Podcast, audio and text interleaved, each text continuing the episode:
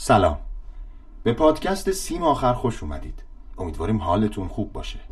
ما توی این پادکست قصد داریم مسیر درست مهاجرت رو بهتون نشون بدیم. این قسمت درباره مهاجرت تحصیلی به کاناداست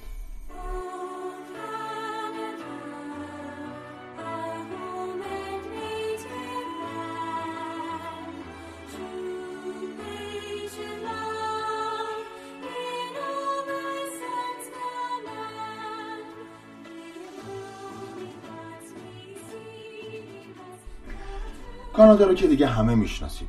کشور بزرگ توسعه یافته با کلی دانشگاه های خفن و یک کوچولو هم هواش خنکه. ولی غیر از این یکی از بهترین جاهای دنیا برای تحصیل و زندگیه. توی رده بندی بهترین شهرهای دنیا برای زندگی توی سال 2022 کانادا تنها کشوریه که سه تا نماینده داره.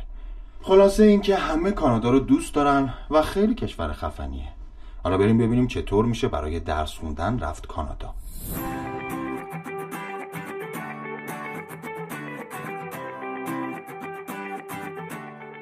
مهمون این قسمتمون نهال حسینیه که سوپروایزر تیم کانادای سیما آخره و کلی پرونده موفق پذیرش و ویزای کانادا رو توی کارنامش داره. خانم دلارام رضایی هم از کارشناسای با تجربه سیما آخر اینجاست تا اطلاعات ما رو در این زمینه کامل کنه. نهال جان دلارام جان سلام و عرض سلام به شما و همه دوستانی که این پادکست رو میشنون. در خدمتتون هستم. سلام به همگی. خب ما چند روز پیش توی اینستاگراممون از کاربرا خواستیم هر سوالی درباره پذیرش و ویزای تحصیلی کانادا دارن بپرسن توی این قسمت هم به اون سوالا جواب میدیم و هم به سوالای پرتکرار درباره کانادا خب نهار جان شما به ما میشه بگی که مهاجرت تحصیلی به کانادا مناسب چه افرادیه؟ خب قاعدتا ورود به هر کشوری و مهاجرت به هر کشوری قاعده و قانونی داره و به چند تا فاکتور بستگی داره که ورودشون رو آسون تر می‌کنه. برای کانادا اگر بخوام خدمتتون بگم یه سری فاکتورها مثل معدل مثل سن مثل گپ تحصیلی شما و از همه مهمتر تمکن شما توی اولویته. شما وقتی دارین برای کشور پرهزینه مثل کانادا اقدام می‌کنید باید اینو به دولت کانادا به صورت واضح نشون بدید که از پس هزینه های یک سال تحصیلتون و هزینه زندگی خودتون و همراهاتون برمیان توی اینستاگرام کاربری پرسیده که با معدل دوازده هم میشه اقدام کرد. کلا شرایط معدل های پایین چطوریه شانسی دارن؟ ببینید به نظر من قطعا همه برای هر هدفی که دارن می‌تونن تلاش کنن و نتیجه بگیرن و بهش برسن. و طبق تجربه ای هم که توی این سالا داشتم چیزی توی کانادا غیر ممکن نیست. چون دیدم متقاضی هم که با معدل پایین تونستم پذیرش بگیرن. ولی اگر بخوام باهاتون صادق باشم و واقعیتش رو بگم تعداد دانشگاه هایی که می‌تونین با این معدل اقدام بکنین خیلی خیلی محدود و اصلا انگشت شماره. و حتی گاهی ممکنه که وقتی ما برای اون دانشگاه هایی که حالا تعدادشون محدود و انگشت شمار اقدام می‌کنیم و حتی رنگ خیلی متوسط و روی پایینی دارن ممکنه که اصلا باز شرایطتون رو بررسی بکنن و بهتون پذیرش ندن. ولی گاهی ما با یه سری از فاکتورها میایم رزومه شما رو قوی تر می‌کنیم. مثلا نمره زبان شما می‌تونه اثرگذار باشه. سابقه کاری مرتبطی که داشتید یا فعالیت ها مقالات تحصیلی که انجام دادید اینا همه اثرگذاره. به نظر من اگر که واقعا کانادا جزو یکی از اهداف و آرزوهای شماست و قطعا می‌خواین امتحان بکنین. به نظر من این کار رو انجام بدین ولی در کنارش به صورت همزمان برای یک کشور دیگه هم اقدام بکنین. چرا؟ چون که کانادا هزینه داره. شما دارین اپلیکیشن فی میدین هزینه ترجمه دارین میدین. حتی ممکنه گاهی وقتا دانشگاه ازتون بخواد که توی پروسه اقدام یه سری مدارکتون رو به صورت فیزیکی پست بکنین. همه اینا هزینه است. پس این هم بهتون میگم که به طور همزمان اقدام بکنید که اگر خدایی نکرده از کانادا پذیرشی نگرفتید حداقل دیگه تایمتون و زمانتون رو که خیلی مهمه از دست ندید. ولی اگر نه کانادا براتون اولویت نیست و واقعا دارم صادقانه بهتون میگم نتیجهش چون پنجاه پنجاه هستش به نظر من برای کانادا اقدام نکنید. پس توی مهاجرت به کانادا خیلی کار آسونی پیش رومون نیست. بله چون معدل پایین یکم میگم حالا همونطور که قبلا هم بهتون گفتم توی سال اول معدل توی کانادا خیلی اثر داره. معمولا دانشگاه معدل بالای 15 رو قبول می‌کنن. و اگر که از نظر سنی و شرایط مالی شرایط خوبی داشته باشین و ریسک ویزا هم بپذیرین اوکی براتون اقدام می‌تونین بکنین و حتی می‌تونین از بعضی از کالج ها پذیرش بگیرین. شرایط مالی همیشه راهگشاه دقیقا. چند نفرم درباره گپ تحصیلی پرسیدن. یکی از رفقا گفته که لیسانس آزاد دارم 29 سالمه سابقه کارم ندارم.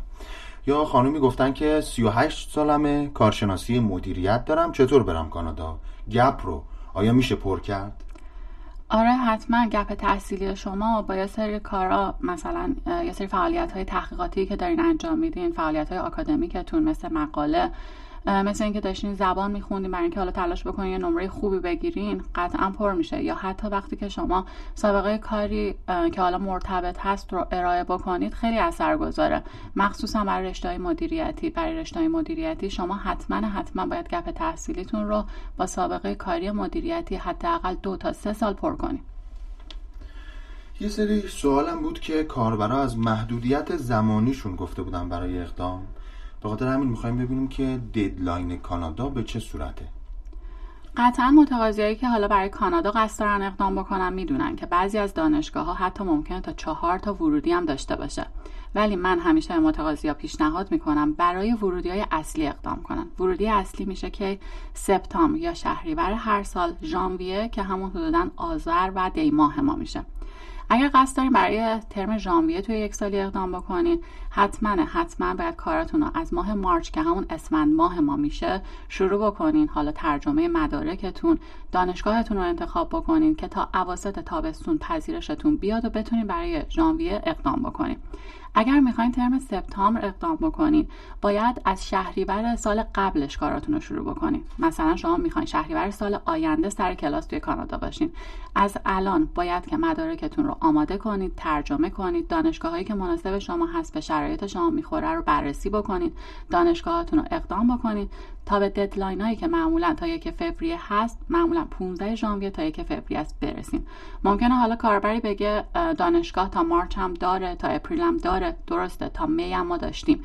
ولی ما معمولا میگیم به بچه ها که زود اقدام بکنید که پذیرشاتون به موقع بیاد که بتونیم به موقع برای ویزاتون اقدام بکنید و تعداد اون دانشگاه هایی که تا مارچ و اپریل هستن چون محدوده ما میگیم که از الان کاراتون رو شروع بکنیم.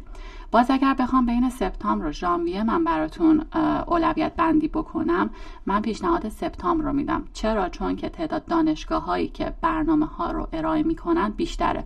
بنابراین حق انتخاب شما هم بیشتر میشه. یعنی حدودا اگه همه چی درست باشه از موقع شروع تا پروسه مهاجرت و نهایی شدن کارات چقدر زمان می‌بره حدودا؟ اگه همه چی درست پیش بره. اگر همه چی موقع پیش بره پروسه پذیرش تا سه ماه ممکنه زمان ببره. حالا گاهی وقتا ممکنه بیشتر هم بشه ولی خب محدودتره. پروسه ویزا هم که تقریبا می‌تونیم بگیم تا همون سه ماه چهار ماه زمان می‌بره. باز همه اینا بازه‌هاش متفاوته. مثلا ما متقاضی داشتیم برای پذیرششون اقدام کردیم یک هفته ای اومده. برای ویزا هم اقدام کردیم چهار روزه. هنوز biometric شون تموم نشده. هنوز ترکیه بودن. ما زنگ زدیم جواب ویزا رو بهشون دادیم. کاملا متفاوت این بازه ها ولی بهترین حالت برای اینکه همه چی خوب پیش بره سه ماه تا چهار ماه باید بازه عقص پذیرش رو در نظر بگیرن. سه تا چهار ماه هم برای ویزاشون رو. و حتما به deadline دانشگاه ها حواسشون باشه. چون اگر deadline رو از دست بدن یک سال در واقع عقب میفتن یه چیزی. یا چند یه پروسه 7 ماهه میشه. برای ممکنه که حالا برنامهشون ترم بعدی ارائه نشه. و این خودش به تعویق میندازه کار رو خیلی از متقاضی هم نیاز دارن حتما با یکی دو نفر از اعضای خانوادهشون مهاجرت کنن وضعیت ویزای همراه کانادا به چه شکله؟ یکی از مزیت هایی که کانادا داره و خیلی از متقاضی های ما میان سمت کانادا به این دلیل هستش که کانادا خیلی به خانواده اهمیت میده. خانواده براش اولویته. به خاطر همین شما می‌تونین همراه با خانوادهتون اقدام بکنین و برای همسرتون درخواست اوپن ورک پرمیت یا حتی ویزای توریستی بدین که باز بسته به شرایطتون. ما این پیشنهاداتتون پیشنهادها رو خدمتتون میدیم که حالا برای کدوم ویزا اقدام بکنین بهتره. ولی کاملا اوکیه و از این بابت خیالتون راحت باشه. بسیار عالی. کدوم مقطع تحصیلی برای مهاجرت به کانادا بهتره؟ یعنی کلا شرایط مقاطع تحصیلی توی کانادا چطوریه؟ ببینید کلا برای کانادا شما می‌تونین از پیش دبستانی اقدام کنین تا دکترا. ولی نکته ای که ما طبق تجربه تو این سالا به دست آوردیم اینه که متقاضیایی که قصد اقدام برای مدرسه لیسانس فوق لیسانس به خصوص فوق لیسانس آموزش محور رو دارن شانس بیشتری دارن که البته همه این موارد هم باید طبق رزومتون در واقع ما خدمتتون بگیم. چون مثلا متقاضی داریم که مستر داره می‌خواد دوباره برای مستر مجدد بره. شاید واقعا شرایط ایشون از لحاظ اینکه برای مستر مجدد اقدام کنم مناسب نباشه. ما بهشون پیشنهاد بدیم برای دکترا اقدام بکنم در مورد مقطع دکترام حالا باز دوباره شرط و شروطی داره. چون خودتون می‌دونید نیاز به مکاتبه با استاد داره. رزومه رو باید بررسی بکنیم. همه موارد هست. چون بعد از بحران کرونا یه مقدار سختتر شده. ما حتما حتما رزومه رو بررسی می‌کنیم و خدمتتون میگیم. ولی در کل اگر بخوام نظر حالا چیزی که طبق تجربه به دست آوردم رو بگم توی ارشد آموزش محور و توی لیسانس شانس بالاتری دارن بچه ها و حالا مدرسه. چون مدرسه مقدار هزینهش بالاه به خاطر همین ممکنه که خیلی گزینه مناسبی برای خیلی از دانش آموزا نباشه. ولی لیسانس و ارشد گزینه خوبیه. فکر کنم بهترین راه تحصیل ولی اینه که اونجا به دنیا بیارنمون اون که خالیه. وضعیت بورسی ها رو هم خیلی از follower امون خواستن بدونن چجوریه مبحث بورسیه و fund همیشه چیزی هستش که خیلی از متقاضی ها دنبالشم اگر بخوام براتون حالا از پایین ترین مقطع شروع کنم برای مقطع کارشناسی معمولا تا 95 درصد می‌تونم بگم که کمک هزینه یا fund ی به بچه ها تعلق نمی‌گیره. و شاید بعضی از دانشگاه ها بر اساس رزومه متقاضی بر اساس نمراتی که حالا توی مقاطع قبلیشون گرفتن و اگر جزء نخبه باشن اینا رو امتیاز به حساب بیاره و بخاطر کمک هزینه خیلی کوچولویی در حد مثلا 8000 تا 10000 تا نهایتا بهشون بده. در واقع میگم کارشناسی تا 95 درصد تعلق نمی‌گیره. برای مقطع ارشد حالا آموزش محور که باز می‌تونم بگم خیلی محدودتره نسبت به تز بیس یا همون تحقیق محور باز تا 90 درصد سلفان باید بچه ها اقدام بکنن. ولی اگر توی مقطع ارشد تز بیس و دکترا. شما استاد پیدا بکنید و مصاحبه ای که حالا با اساتید به صورت آنلاین انجام میدین نتیجه خوبی داشته باشه می‌تونید fund خوبی هم بگیرید که البته برای fund گرفتن ما هیچ وقت تضمینی نمیدیم. چون همه چی بستگی داره به نظر استاد به نظر کمیته دانشگاه بعد از اقدام شما و همچنین بودجه دانشگاه. بنابراین رزومه شما خیلی اهمیت داره. مقالاتی که نوشتید نمره زبانتون تحقیقاتی که انجام دادید همه اینا تاثیر داره. درسته. اگه کسی reject بشه بازم شانسی داره. قطعا چرا که نه. reject ی آخر خط نیست. همیشه نیمه پر لیوانو ببینید ما متقاضیایی داشتیم که سه یا چهار بار reject شدن و بر اساس حال شرایط کلی پرونده که داشتن ما بعدش اومدیم تصمیم گیری کردیم که از چه طریقی مجدد براشون اقدام بکنیم. ممکنه بعضی از پرونده ها نیاز به resubmit داشته باشن. ممکنه بعضی ها نیاز به court داشته باشن. یا ما حتی پرونده هایی داشتیم که با ریکانسیدر جواب گرفتیم. بنابراین همه این موارد باید بررسی بشه و از این نظر هم خیالتون راحت باشه. بسیار عالی. مواردی داشتیم توی فالوورامون که همه شرایط رو دارن غیر از مدرک زبان. آیا راهی هست که متقاضی بعد از ورود به کانادا زبانش رو به سطح مورد نظر برسونه؟ ببینید برای تعداد محدودی از دانشگاه ها و حتی کالج ها شما می‌تونید بدون مدرک زبان اقدام بکنید و به اصطلاح پذیرش کاندیشنال یا پذیرش مشروط به ارائه نمره زبان بگیرید. ولی ما اینو اصلا توصیه نمی کنیم چون بچه ها میگیم حتما حتما شما نمره زبان ارائه بکنید. چرا؟ چون که شما وقتی آیلس 6 می‌گیرید حتی نسبت به زمانی که آیلس 6 می‌گیرید فرق می‌کنه. شما وقتی آیلس 7 می‌گیرید هم متفاوت میشه. وقتی آیلس 7 دارین دانشگاه های رنگ بالاتری می‌تونین اقدام بکنید و این به صورت غیر مستقیم داره روی نتیجه ویزای شما هم اثر می‌ذاره. چرا؟ چون اون officer خیالش راحت میشه. مطمئن میشه که شما هدف از سفرتون در واقع تحصیله. چون شما دارین وارد کشوری میشین که انگلیسی زبانه. می‌خواین به انگلیسی درس بخونید روزمرگیاتون همه به انگلیسیه. بنابراین ما همیشه به بچه ها توصیه می‌کنیم که نمره زبان حداقل آیلس 6 و نیم each skill 6 ارائه بکنن. حالا اگر یه skill پایین تر باشه مسئله نداره. ممکنه که دانشگاه بهتون پذیرش conditional بده. این خیلی بهتر از زمانیه که شما بدون مدرک اقدام بکنید. یعنی یه امتیاز خیلی مثبت برای ورودتون به حساب میاد. یعنی در واقع شدنیه ولی خب ما پیشنهاد نمی کنیم چون دانشگاه های کمتری رو می‌تونن توی گزینه هاشون داشته باشن. درسته؟ بله دقیقا. انتخابشون محدودتر میشه. چون شما وقتی که آیلس ارائه می‌کنید وقتی که تافل ارائه می‌کنید که حالا اعتبار بیشتری دارن و از قدیم الایام بودن قاعدتا می‌تونید دانشگاه های تعداد بیشتری و رشته های بیشتری رو انتخاب بکنید. ما با دولینگو هم اقدام کردیم با تافل هوم هم اقدام کردیم. متقاضی براشون پذیرش خیلی خوبی گرفتیم. الان هم کانادا هستن. ولی برای زمانی بود بیشتر توی زمانی که حالا کرونا بود و سنترها بسته بودن بچه ها نمی‌تونستن آزمون بدن و اینا آزمون های جایگزین بودن. الان برای اینکه حالا شرایط هم بهتر شده و بتونین شما شرایط بهتری برای خودتون بسازین و شانستون رو ببرین بالاتر آیلس و تافل ما پیشنهاد می‌کنیم. حالا یه سوال. مهاجرت از فرانسه به کانادا به نظر ایده خوبیه؟ به نظرم ایده فوق العاده ایه. به خاطر اینکه ما خیلی از متقاضیامون حالا ممکنه که بگن هزینه کانادا بالاه به خاطر همین ما به همچین متقاضی پیشنهاد می‌کنیم که شانسشون رو از دست ندن آرزوشون رو از دست ندن و پیگیری بکنن و حتما برن برای کشور اروپایی مثل فرانسه اقدام بکنن چون زبان دوم کشور کانادا فرانسه هستش و مناطق فرانسوی زبان زیادی داره مثل استان کبک که شما می‌تونین حتی از فرانسه اقدام بکنین حالا با تایپ های متفاوتی از ویزا و خودتون رو به کانادا برسونین در واقع یه پل ارتباطی خیلی خوبیه برای رسیدن به کانادا آها. پس خلاصش رو بخوام بگم اینطوریه که کشور کانادا کشور خیلی خوب و خفنیه واسه مهاجرت تحصیلی ولی سختگیری های خاص خودش هم داره. باید شرایط از نظر تمکن، سابقه تحصیلی و مدرک زبان سطح خوبی داشته باشه. اینم فهمیدیم که هیچ چیزی غیر ممکن نیست و باید شانسمون رو امتحان کنیم اگه هدفی داریم. فراموش نکنید کانادا از نظر ویزای همراه خیلی خوب با دانشجو همراه میاد. برای ارشد و دکترا هم اگه شرایط پژوهشی خوبی داشته باشید fund و بورسیه گرفتن براتون ممکنه. در نهایت هم فهمیدیم کسایی که شرایط مهاجرت مستقیم به کانادا رو ندارن می‌تونن اول برن فرانسه که شرایطش راحت تره بعد از اونجا به استان کبک کانادا مهاجرت کنن قسمت اول ما هم اگه یادتون باشه درباره مهاجرت به فرانسه بود که می‌تونید همین الان روی SoundCloud و Castbox بشنویدش خب دلارام جان میشه بهمون بگی که پکیج خدمات سیما آخر برای مهاجرت تحصیلی به کانادا شامل چه مواردیه؟ شرایط شما ارزیابی میشه. در صورتی که کانادا گزینه مناسبی براتون باشه بهتون پیشنهادش می‌کنیم. بعد از اون اگر دوست داشتین می‌تونیم با همون قرارداد ببندیم بعد از اینکه با همون قرارداد بستین یه کارشناس بهتون اختصاص داده میشه که تا آخر مسیر همراهتونه.